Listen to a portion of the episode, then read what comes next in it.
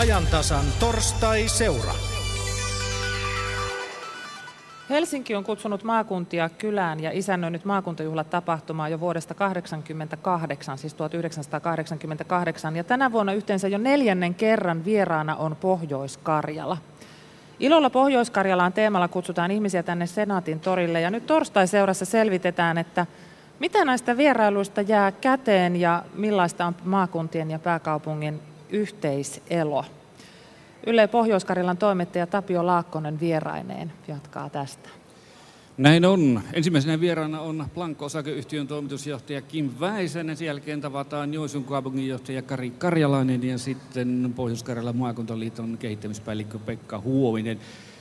Kim Väisänen, ihan kaikki suomalaiset eivät kenties tiedä, mikä yritys on Planko osakeyhtiö. Se on Kuuletko miten? nipullisen palkintoja pokaannut tässä. Niin Siirry tänne. kerro lyhyesti, mikä on Planko ihan aikana. No ensinnäkin voisi sanoa, että se on suutava, huutava vääryys, että kaikki ei tiedä meitä, meitä, mutta mitä me tehdään, niin me hävitetään tietoja, mitä tahansa e- elektronista tietoa. Ja meillä on asiakkaat aika lailla moninaisia, että siellä on Microsoftia, Oraclea, mutta on Buckinghamia, Palatsi ja Paavi asiakkaina. Eli ilmeisesti kaikilla heillä on sellaista tietoa, mistä he haluavat päästä eroon. No jo taas yrityksen koosta, niin liikevaihtoa, työntekijöitä ja missä kaikkialla teillä on konttoreita. No meitä on semmoinen 110-120 henkeä. Kotipaikka ja sydän on Joensuussa, mutta sitten siitä me on laajennuttu noin 16 eri maahan. Et meillä on konttoreita Vancouverista, Brisbanea, ää, Tokiosta, Stuttgarttiin, Kuala Lumpurista, Lontooseen. Kyllä niitä löytyy. Kim Väisänen, mikä teidät on pitänyt Joensuussa? Miksi ette ole esimerkiksi täällä pääkaupunkiseudulla? Tuota, jokaisella firmalla on kotipaikka. Ja esimerkiksi Aploin suurin tehas on Joensuussa. Ja mä luulen, että ei Aploinkaan kavereilta kysytä, että minkä ihmeen takia että olette siellä Joensuussa. Ja mä oon joskus jutellut oululaisten kanssa, että kysytäänkö teiltä, että miksi te olette Oulussa. Ja ne sanoo, että no ei, miksi kysyttäisiin. Mutta ehkä Joensuu ei ole tämmöisessä IT-skeneessä, jos näin voi sanoa, niin, niin hirvittävän tunnettu paikka. Niin, ja tehdäänkö sitä täällä tunnetuksi, koska tämän teitä IT-alan osaajia, huippuyrityksiä, niin on Senaatin torilla esillä. Eli miksi täällä? Me ollaan täällä ihan sen takia, että ensinnäkin me saatiin yhteysyritys tai yhteysosasto joensuulaisten tai poiskarjalaisten firmojen kanssa. Me ollaan täällä tekemässä itseemme tutuksi, houkuttelemassa niitä, jotka on kyllästynyt esimerkiksi pääkaupunkiseudun aivan pöyrystyttäviin asunnohintoihin, hirvittäviin pitkiin työmatkoihin, niin takaisin Pohjois-Karjalaan. Ja itse asiassa monesti on sanottu, että Nokian kuolema tai taantuma on, on vaan pelkästään negatiivinen, mutta itse asiassa Nokia hieman huonommat ajat niin on ollut meille erittäin loistava tilaisuus. Meillä on varmaan kymmenkunta henkeä tullut viimeisen vuoden aikana No- Nokia-klusterista. Ja moni on palannut Pohjois-Karjalaan tai ollut ihan tulomuuttanut. Halunneet vähän erilaista ympäristöä. No tuo edustaa varmaan sitä kuvaa, mitä täällä halutaan välittää Pohjois-Karjalasta. Mutta Kari Karjalainen, Joensuun kaupunginjohtaja, niin minkälainen suhde sinulla on Helsinki? Lämmin suhde. Käyn täällä noin kerran viikossa, paitsi tällä viikolla tämä on toinen kerta yhteensä kolme, päivää, kolme päivää tulen olleeksi Helsingissä. Ja Helsinki on valtakunnan keskuspaikka ja, ja monet tärkeät asiat päätetään täällä ja valmistellaan täällä ja, ja tuota, ilman Helsinkiä maamme olisi, olisi aika torso. No minkälaisia reissuja nyt tämän esittäytymisen puitteissa tänne on tehty? Että tämähän alkoi sillä ö, mediamyllytyksellä lehdistössä Pohjois-Karjalaan mainostettiin sitten kuulemma teitte tämmöisiä yritystapaamisia ja sitten päättäjien tapaamisia täällä, niin minkälaisia nämä tapaamiset ovat olleet hengeltä? No, minä olen nyt jo toisen kerran Helsinki-iskussa mukana. Henki on erittäin hyvä. Tänä aamuna muun muassa kävin yhdessä paikassa ja keskusteltiin investoinneista Joensuuhun ja tässä vaiheessa vielä, vielä tuota, luottamuksellisia keskusteluja. Mutta kyllä täällä on, on tuota isoja kaloja mukaan lähtenyt. Muun muassa Joensuuhun sijoittunut Fortumin pyrölyysilaitos on tällaista Helsinki-iskusta saanut alkunsa, tai se suunta ja se projekti, joka nyt on toteutuksessa, niin on alkanut tällaisista kontakteista. Ja vielä ei voi paljastaa, mutta jotain on tulossa jälleen. Haavi on tarttunut, näinkö? Kyllä, ei sellaista reissua, että, että tuota, ei jotakin jäisi. jäisi. Ja täytyy tietysti muistaa se, että nämä on pitkäjänteisiä asioita, että ei näitä, näitä tuota äkkiä ratkaista. Isoja investointeja jotkut, ja jotkut, jotkut sitten vaatii toteutuakseen suunnittelua ja, ja prosessi eri vaiheet voi kestää vuosia.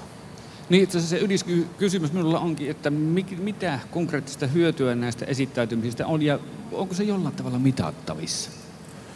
No se on no moninaisia, että, että nämä suorat kontaktit on tietysti, puhut, niissä puhutaan asiaa ja, ja, ja konkreettisia asioita. Sitten on tämä imako-asia, joka on vaikeammin mitattavaa. Joku täällä saattaa havaita, että, että juureni ovat pohjois haluan sinne takaisin tässä vaiheessa elämääni, oli se sitten, oli se sitten aktiivivaiheessa tai, vai, tai vaikka seniorikansalaisena.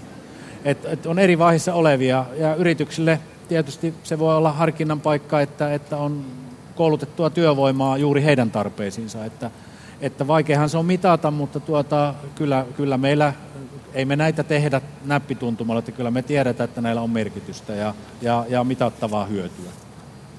No miten sitten Pohjois-Karjalan maakuntaliiton kehittämispäällikkö Pekka Huovinen, niin sama kysymys sinne, että miten mielestäsi niin voidaan tätä hyötyä, vierailuhyötyä tänne niin mitata? Ja minkälaisissa keskusteluissa sinä olet ollut mukana? No, joka tapauksessa me joudutaan aina miettimään, mitä tehdään, että mikä hyötysuhde siitä on saatavilla.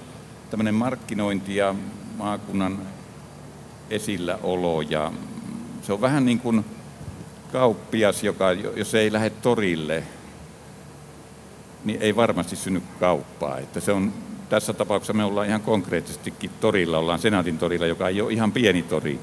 Mutta tämä on vain yksi palanen siinä kaikessa, että maakunnan pitää olla näkyvillä vaihtoehto muullekin elämiselle, elä, elämisen tavalle, laadulle pitää olla. Pääkaupunki ja pitää olla Suomella vahva pääkaupunki ja sen ympäristö, mutta pitää olla myös vaihtoehtoja e- erilaiselle elämäntavalle, erilaiselle elämän rytmille ja siinä niin kuin Pohjois-Karjala tarjoaa varmasti hyvin monia eri vaihtoehtoja, mutta mikä se konkretia sitten on ollut? Meillä voi sanoa, että meillä me erilaisissa tapaamisissa me aina hankitaan sitä yhteystietoa. Meillä on tällä viikolla lähtenyt 5000 ihmisen suora postitus tämmöisille, jotka ovat miettineet muuttoa, haluavat vähän elämänsä toisenlaista suuntaa, niin niille kerrotaan näistä uusimmista, tuota, uusimmista tapauksista. Meidän eilen ilmestynyt Visit ja Mäkäsin kertoo siitä, mitä tuota, me, me tuota, tarjoamme tänä päivänä tähän Helsinki-iskuun liittyen ja tähän Senaatintorin esittäytymiseen meidän kaikki rakennusliikkeet saatiin yhteistoimintaan kymmenen kappaletta rakennus, ne esittelevät asumisen mahdollisuuksia ja Joensuun seudulla Pohjois-Karjalassa. Ja sitten meidän ICT-yritykset, jotka niin on tämä idän ihme, niin ovat aloittaneet pitkäjänteisen yhteistyön myöskin osana näitä keskusteluja, kun katsotaan, että maakuntaa pitää tuoda monella eri tavoin esille. Että tämä on niin kuin monella, monella tapaa, kun pohjois on aika kompakti alue, on helppo tehdä yhteisiä sopimuksia, kerätä yhteistä tuota pääomaa ja lähteä sitten näyttäytymään. No miten hyvät herrat näkisitte tilanteen tällä hetkellä Pohjois-Karjalassa, että meitähän on kohdannut monen taloudelliset vastoinkäymiset ja työttömyys on kuitenkin aika korkea, vaikka täällä positiivista kuvaa luodaankin, niin Esimerkiksi muistellaan sitä Perlosta. Yli 2000 työpaikkaa lähti kerralla tuon kokoisesta kaupunki kuin Joensuu. Että jos verrattaisiin tähän Helsinkiin, niin käsittääkseni täältä pitäisi lähteä 20 000 työpaikkaa kerralla. Että miten siitä on noustu? No ainakin varmaan ei kannata jäädä niin itkemään kaetuneen maidon perään. Että jos niin kuin antaa masentaa itsensä, niin kyllä voi jäädä kotiin itkemään. Että se on vähän tämmöinen tuntemattoman sotilaan tyyppinen lähestyminen, että mennään tuon suo yli, niin että heilahtaa, että on vaan pakko tehdä jotakin. Ei voi jäädä paikalle. Ja aika paljonhan sen jälkeen Perluksen tuhkasta niin on taidut nousta yrityksiä, vai mikä on tilanne? Kyllä on noussut, noussut, mutta paljon on myös totta kai pitänyt tehdä suunnanmuutoksia, alanvaihtoja, henkilöstön ja, ja paljon, on, paljon on menetetty ammattilaisuutta ja, ja osaamista, mutta, mutta tuota, ei se haaskuun ole mennyt kaikki se osaaminen, että sitä on nyt hyödynnetty sitten metalliteollisuuden, komposiittien ynnä muiden, ynnä muiden kautta, että osaaminen on se, mikä on tärkeää ja osaamisen jatkuvuus. Ja, ja yrityksiä voi tulla ja yrityksiä voi mennä, mutta sillä osaamisella, luonnonvaroilla ja sillä, sillä tuota kaupungin elinvoimaisuudella ylipäätään, niin sillä pidetään sitä jatkuvuutta myllerryksissäkin. No miten te näette sitten Joensuun ja Helsingin vastaankain asettelun? Onko sitä vai onko se semmoista keinotekoisesti haettua vai tehdäänkö yhteistyötä hyvässä hengessä, niin kuin näyttäisi täällä tänään tekevän? Esimerkiksi tämän tilaisuuden kulut niin pannaan puokki. 400 000 kun tämä maksoi tämä homma ja kumpikin maksaa sitä puolet kuulemma. Joo, tämä on hyvä tuota näkemys. Minun täytyy kyllä tässä yhteydessä kiittää Helsingin kaupunkia ja pormestari Jussi Pajusta, että hän on nähnyt tärkeänä, että Suomessa on vuoropuhelua pääkaupungin ja maakuntien kesken. Ja hän on sitkeästi pitänyt tätä perinnettä yllä. Kuultiin juuri tuossa äsken syömässä, kun oltiin, niin tuota, että tämä on oikeasti 25-vuotisjuhla maakuntien esittäytymisen osalta. Siellä oli pari välivuotta, niin, niin tuota, se on pitkään jatkunut perinne ja meillä on erittäin välittömät, lämpimät suhteet. Ja Helsingin kaupunkihan vieraili myös maakunnassa vuonna 2004 meillä on syntynyt tämmöisiä, ja yrityksillä syntyy yhteis, nämä on näytön paikkoja, meidän taiteilijat pääsee osaamistaan näyttelemään, on löytäneet sitten kontakteja ja saaneet omaa esittäytymistään tänne päin vietyä ja niin edelleen. Nämä, ei minun mielestä mitään vastakkainasettelua. Suomi tarvii vaihtoehtoja ja hyvää yhteistyötä. Kyllähän se on niin, että se on Helsingin etu, että kaikki maakunnasta ei muuta tänne. Että jos täällä on tällä hetkellä jo pikkusen ehkä liikaa ihmisiä, ehkä hieman semmoisella liian löysällä infralla, aika laajalle levittäytynyt, niin, niin mä en usko, että pohjois 160 000, kun sanotaan, että yksi vuosi, että me muutetaan kaikki tänne, niin, niin kyllä se Jussi Pajosenkin suu saattaa mennä aika lailla niin kuin ympyrälle. Ja voidaan me katsoa, että Helsingin verrassa Vantaa, ja ei niilläkään nyt taloudellisesti ihan hirveän hyvin mene. Niin Kati, otetaanko keskustelun mukaan sitten tutkija. Tässä on hauska kuunnella, kun, kun Pohjois-Karjalasta tänne Helsinkiin tulleet henkilöt puhuu Pohjois-Karjalasta lämpimästi, kauniilla sanoilla ja ylistäen ja samaan aikaan raitiovaunu kolistelee tuolla takana, niin tämä on jotenkin todella hieno hetki. Suomen ympäristökeskuksen tutkija Ville Helminen otetaan mukaan tähän lähetykseen. Alkuviikosta meille suomalaisille esiteltiin hämmentävä kartta. Se oli sellainen, että Suomesta semmoiset pienet läntit siellä täällä oli punaisena ja sitten kerrottiin, että tällä viidellä prosentilla maan pinta-alasta asuu 70 prosenttia suomalaisista. Ja toisaalta sitten 70 prosenttia Suomen pinta-alasta, niin siellä asuu vain 6 prosenttia väestöstä. Ville Helminen, nämä kartat oli tämmöiset, mutta mitä se tarkoittaa? Itse asiassa tässä oli kysymys siitä, että, että aikaisemmin kaupungit on ajateltu, että ne on niitä kuntia. Ja me ajateltiin, että, tai on pidempäänkin jo huomattu se, että kuntarajat ylittää tämän maaseutukaupunki akselin ja että niitä voisi tarkastella paljon tarkemmin. Ja meidän ää, tietoaineistot mahdollistaa nykyään sen, että me pystytään paikkatiedoilla katsoa paljon tarkemmin sen, että missä se maaseudun ja kaupungin raja itse asiassa menee. Ja tämä kartta nyt esittää sen. Niin aikaisemmin meillä oli kaupunki, maaseutu ja sitten oli kuntia, mutta nyt on tämmöinen niin seitsemän jakoa ja kaupungin sisälläkin on siis se ydinkaupunki ja sitten vähän sitä laajemmin, että siihen tuli siis tämmöisiä, tämmöisiä eri kerrostumia Kyllä, tähän joo. kaupunkiin. Ja nimenomaan tarkoitus katsoa koko maata, Kyllä. eli semmoinen koko maan kuva. Helsingin Sanomat otsikoi rehvakkaasti sen kartan, että uusi tulkinta Suomesta. Oliko se uusi tulkinta? No en mä usko, että se sillä lailla, ei se ainakaan mulle mikään yllätys ollut. Että kyllä tämä, niin kuin, tämä, että missä Suomen kaupungit on, niin sehän nyt on yleisesti tiedossa. Edelleen se samalla se paikalla. Se yllätys, että ne on, ne, on, ne on siellä, missä ne on ja niin edelleen. Mutta ehkä se, eh, että nykyään asioita voi esittää hyvin monella tavalla ja ne voi visualisoida monella tavalla, niin, niin se, se oli ehkä uutta tuossa noin. Ja aika kuitenkin sille simppelillä eh, luokituksella. Ja sehän pohjaa vanhaan luokitukseen, että se ei ole tuohon täysin kehitetty tuo luokkajako, että se on ollut olemassa esimerkiksi maaseudun osalta on maaseudun kolmijako ollut jo pitkään käytössä. Että tämä vaan tulkitsee sen pikkasen tarkemmin kuin aikaisemmin. Mutta nyt meillä siis on, siitä näki erinomaisesti sen, että samassa kunnassa on hyvin kaupunkimaisia alueita ja sitten voi olla ihan tämmöistä syrjäistä maaseutua, siis yhden ja saman kunnan alueella. Joo. Siellä itse asiassa oli Kouvola ja Lappeenranta sellaisia kuntia, joissa oli kaikkia näitä seitsemää luokkaa. Mihin tätä tietoa sitten voi käyttää? Mihin sitä kannattaa käyttää? Esimerkiksi Kouvolasta Lappeenrannassa. Uh, no siis tällaisissa iso, pinta-alaltaan laajoissa kunnissa, niin, niin se toimii sen kunnan, kunnankin sisällä niin kuin periaatteessa. Voi, voi, voi niin kuin tunnistaa eri alueet, kun kehittää alueita.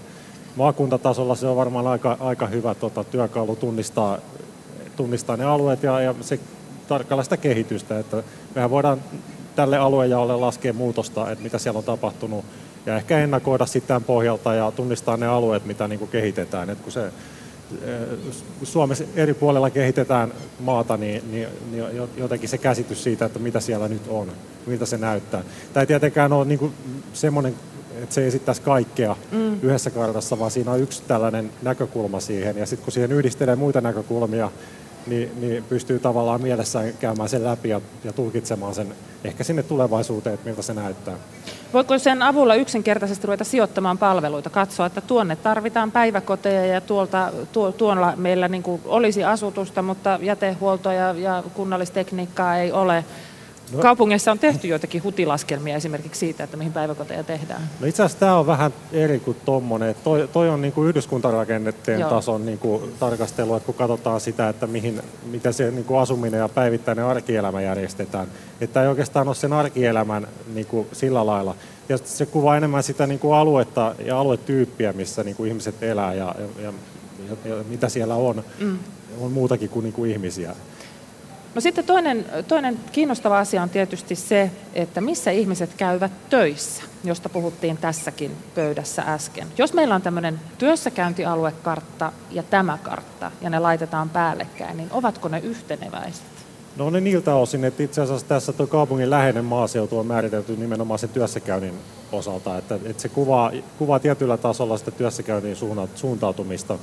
Mutta esimerkiksi sitten Etelä-Suomessa, täällä metropolialue Tampere-Helsinki akselilla, ne menee, ne menee päällekkäin, eli se on niinku yhtä semmoista, vähän työ, käydään töissä joka puolella, että laaja, laaja alue, jossa tota, työssäkäynti suuntautuu vähän joka suuntaan laajemmin katsottuna.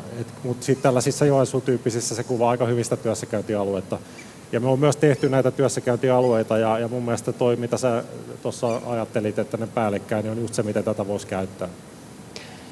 Öm Suomi tarvitsee vaihtoehtoja. Näin Pekka Huovinen sanoi äsken tässä ja, ja muutoinkin viesti oli tässä pöydässä se, että ei kaikkea tarvitse pakkautua tänne pääkaupunkiseudulle.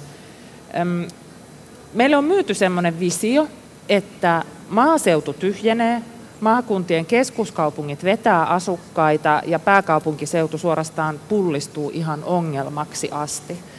Mutta entä jos suomalaiset päättääkin elää toisin kuin mitä meille on myyty tämä ajatus. Esimerkiksi paluu muuttavat mokomat, niin nyt koko pöytään kysymys.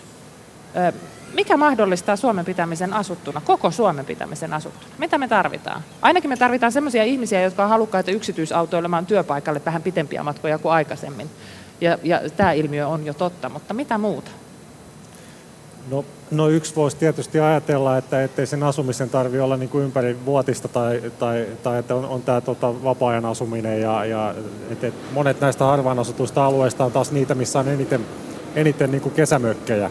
Eli siellä vietetään puolet vuodesta siellä, siellä, siellä harvaan asutulla maaseudulla, jolloin se ei ole harvaan asuttu välttämättä sit kesäkautena, mutta talvella se on. Ja tämä, tämä on niin kuin semmoinen ehkä läpi, läpilyövä ilmiö tällä hetkellä Suomessa, että et, et, tota, niin, tämä osa-aikainen asuminen ja kakkosasuminen ja, ja sen paikan, paikan tota, niin, joustavuus. Mun täytyy Kim Väisäseltä kysyä, että teillä on konttori Joensuussa, sitten niitä on täällä, täällä Suomessakin eri puolilla, mutta sitten niitä on Japanissa ja Italiassa ja, ja eri puolilla maailmaa, on, on, on Aasiassa ja, ja on Amerikassa, niin onko tämmöinen niin etätyön ajatus teillä otettu jotenkin erityisen hyvin? No ei ole erityisen hyvin. Että, mutta kuulostaa siltä. Kyllä se kuulostaa, se on idealistinen ajatus.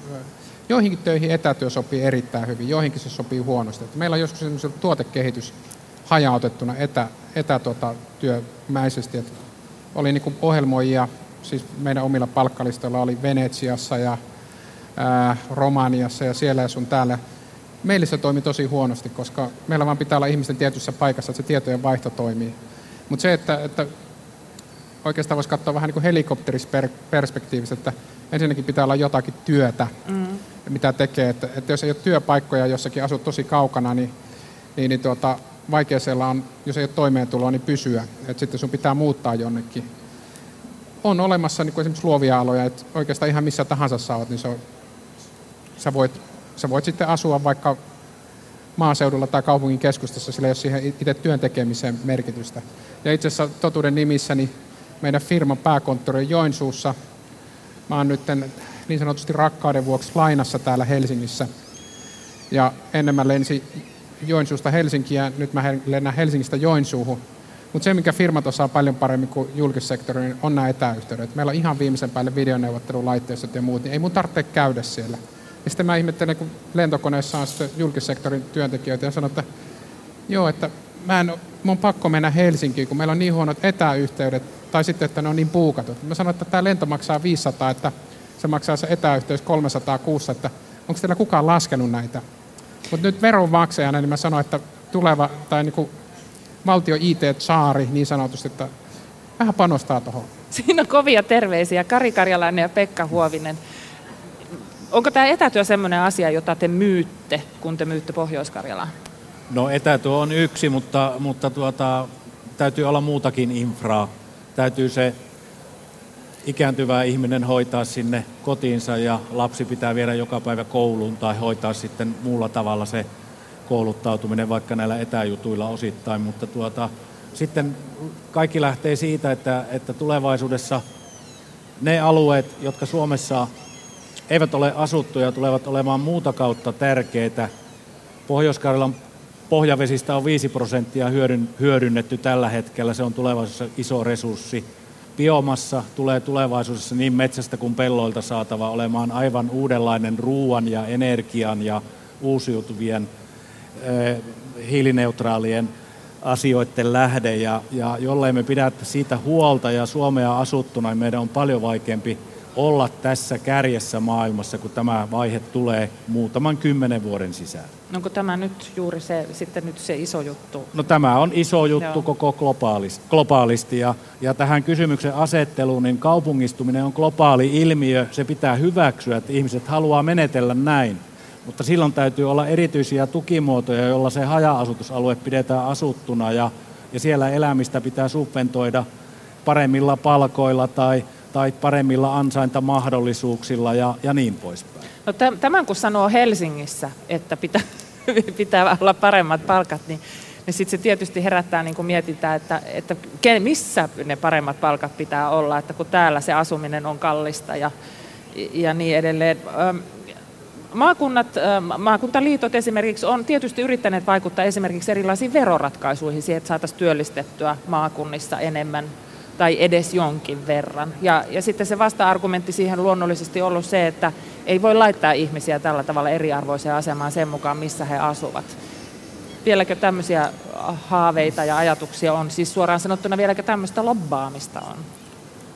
No se oikeastaan tulee sen tulevaisuuden kautta, että kun vesi maksaa paljon ja, ja ruoka maksaa paljon, niin niiden työpaikkojen arvos, arvo siellä haja-asutusalueella havaitaan ja, ja sillä on vetovoima. Markkinat sanelee sille, sille työpaikalle, että sille kannattaa maksaa sille ihmiselle, joka suostuu tai on tyytyväinen asuessaan siellä.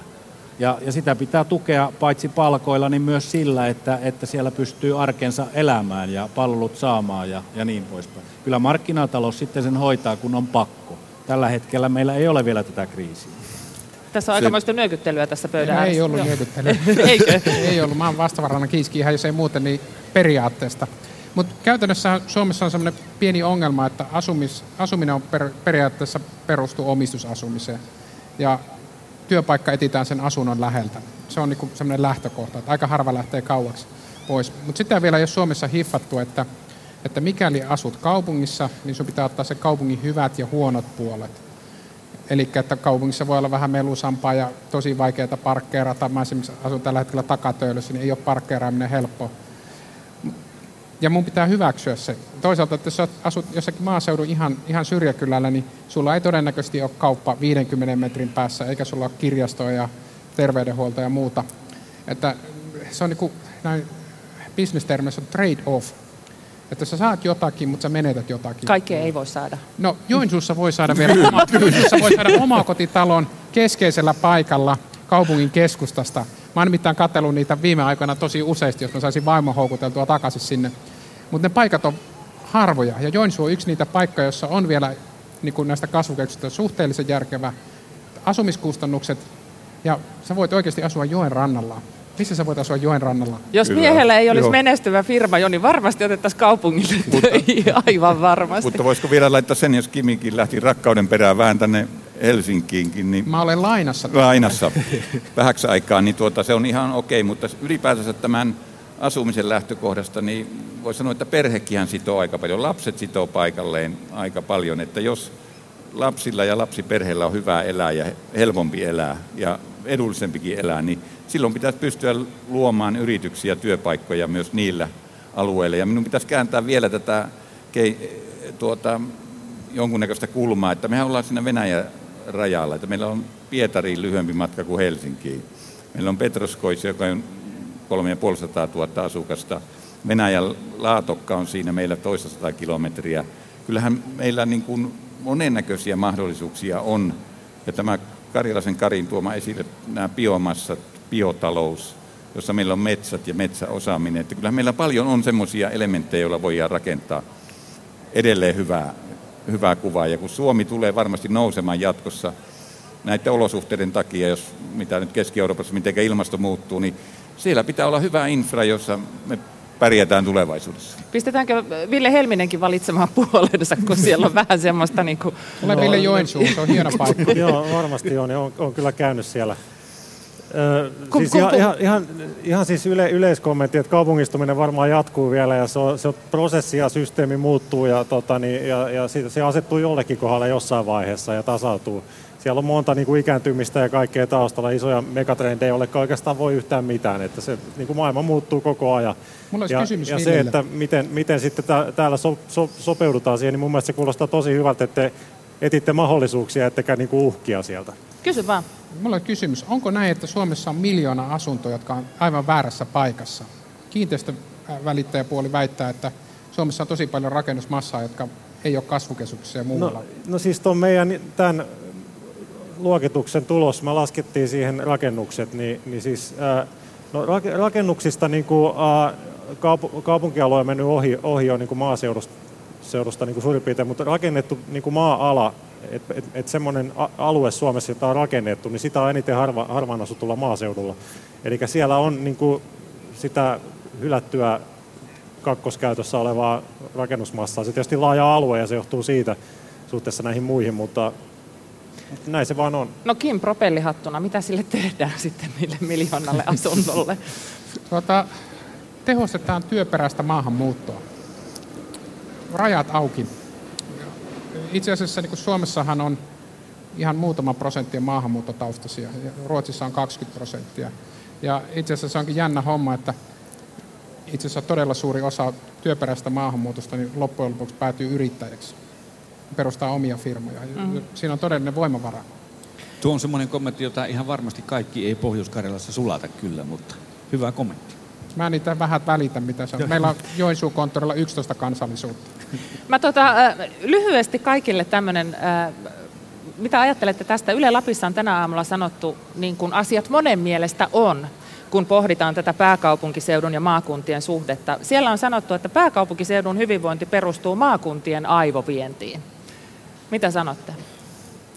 Kyllähän me kasvattajaseuroja ollaan, ollaan tietysti maakunnissa, jotka tuodaan Etelä-Suomen kasvukeskuksiin keskukseen uut, uutta, uusia koulutettuja ihmisiä ja se pitää hyväksyä, ei siinä mitään. Itsekin olen sellainen. Mm. Olen ollut työurastani valtaosan Tampereen ja Turun seudulla ja sitten palannut Pohjois-Karjalaan. No itsekin olen, en tiedä tuliko aivot, mutta tulinpahan tänne. No aivot on yleensä kulkenut mukana. Että.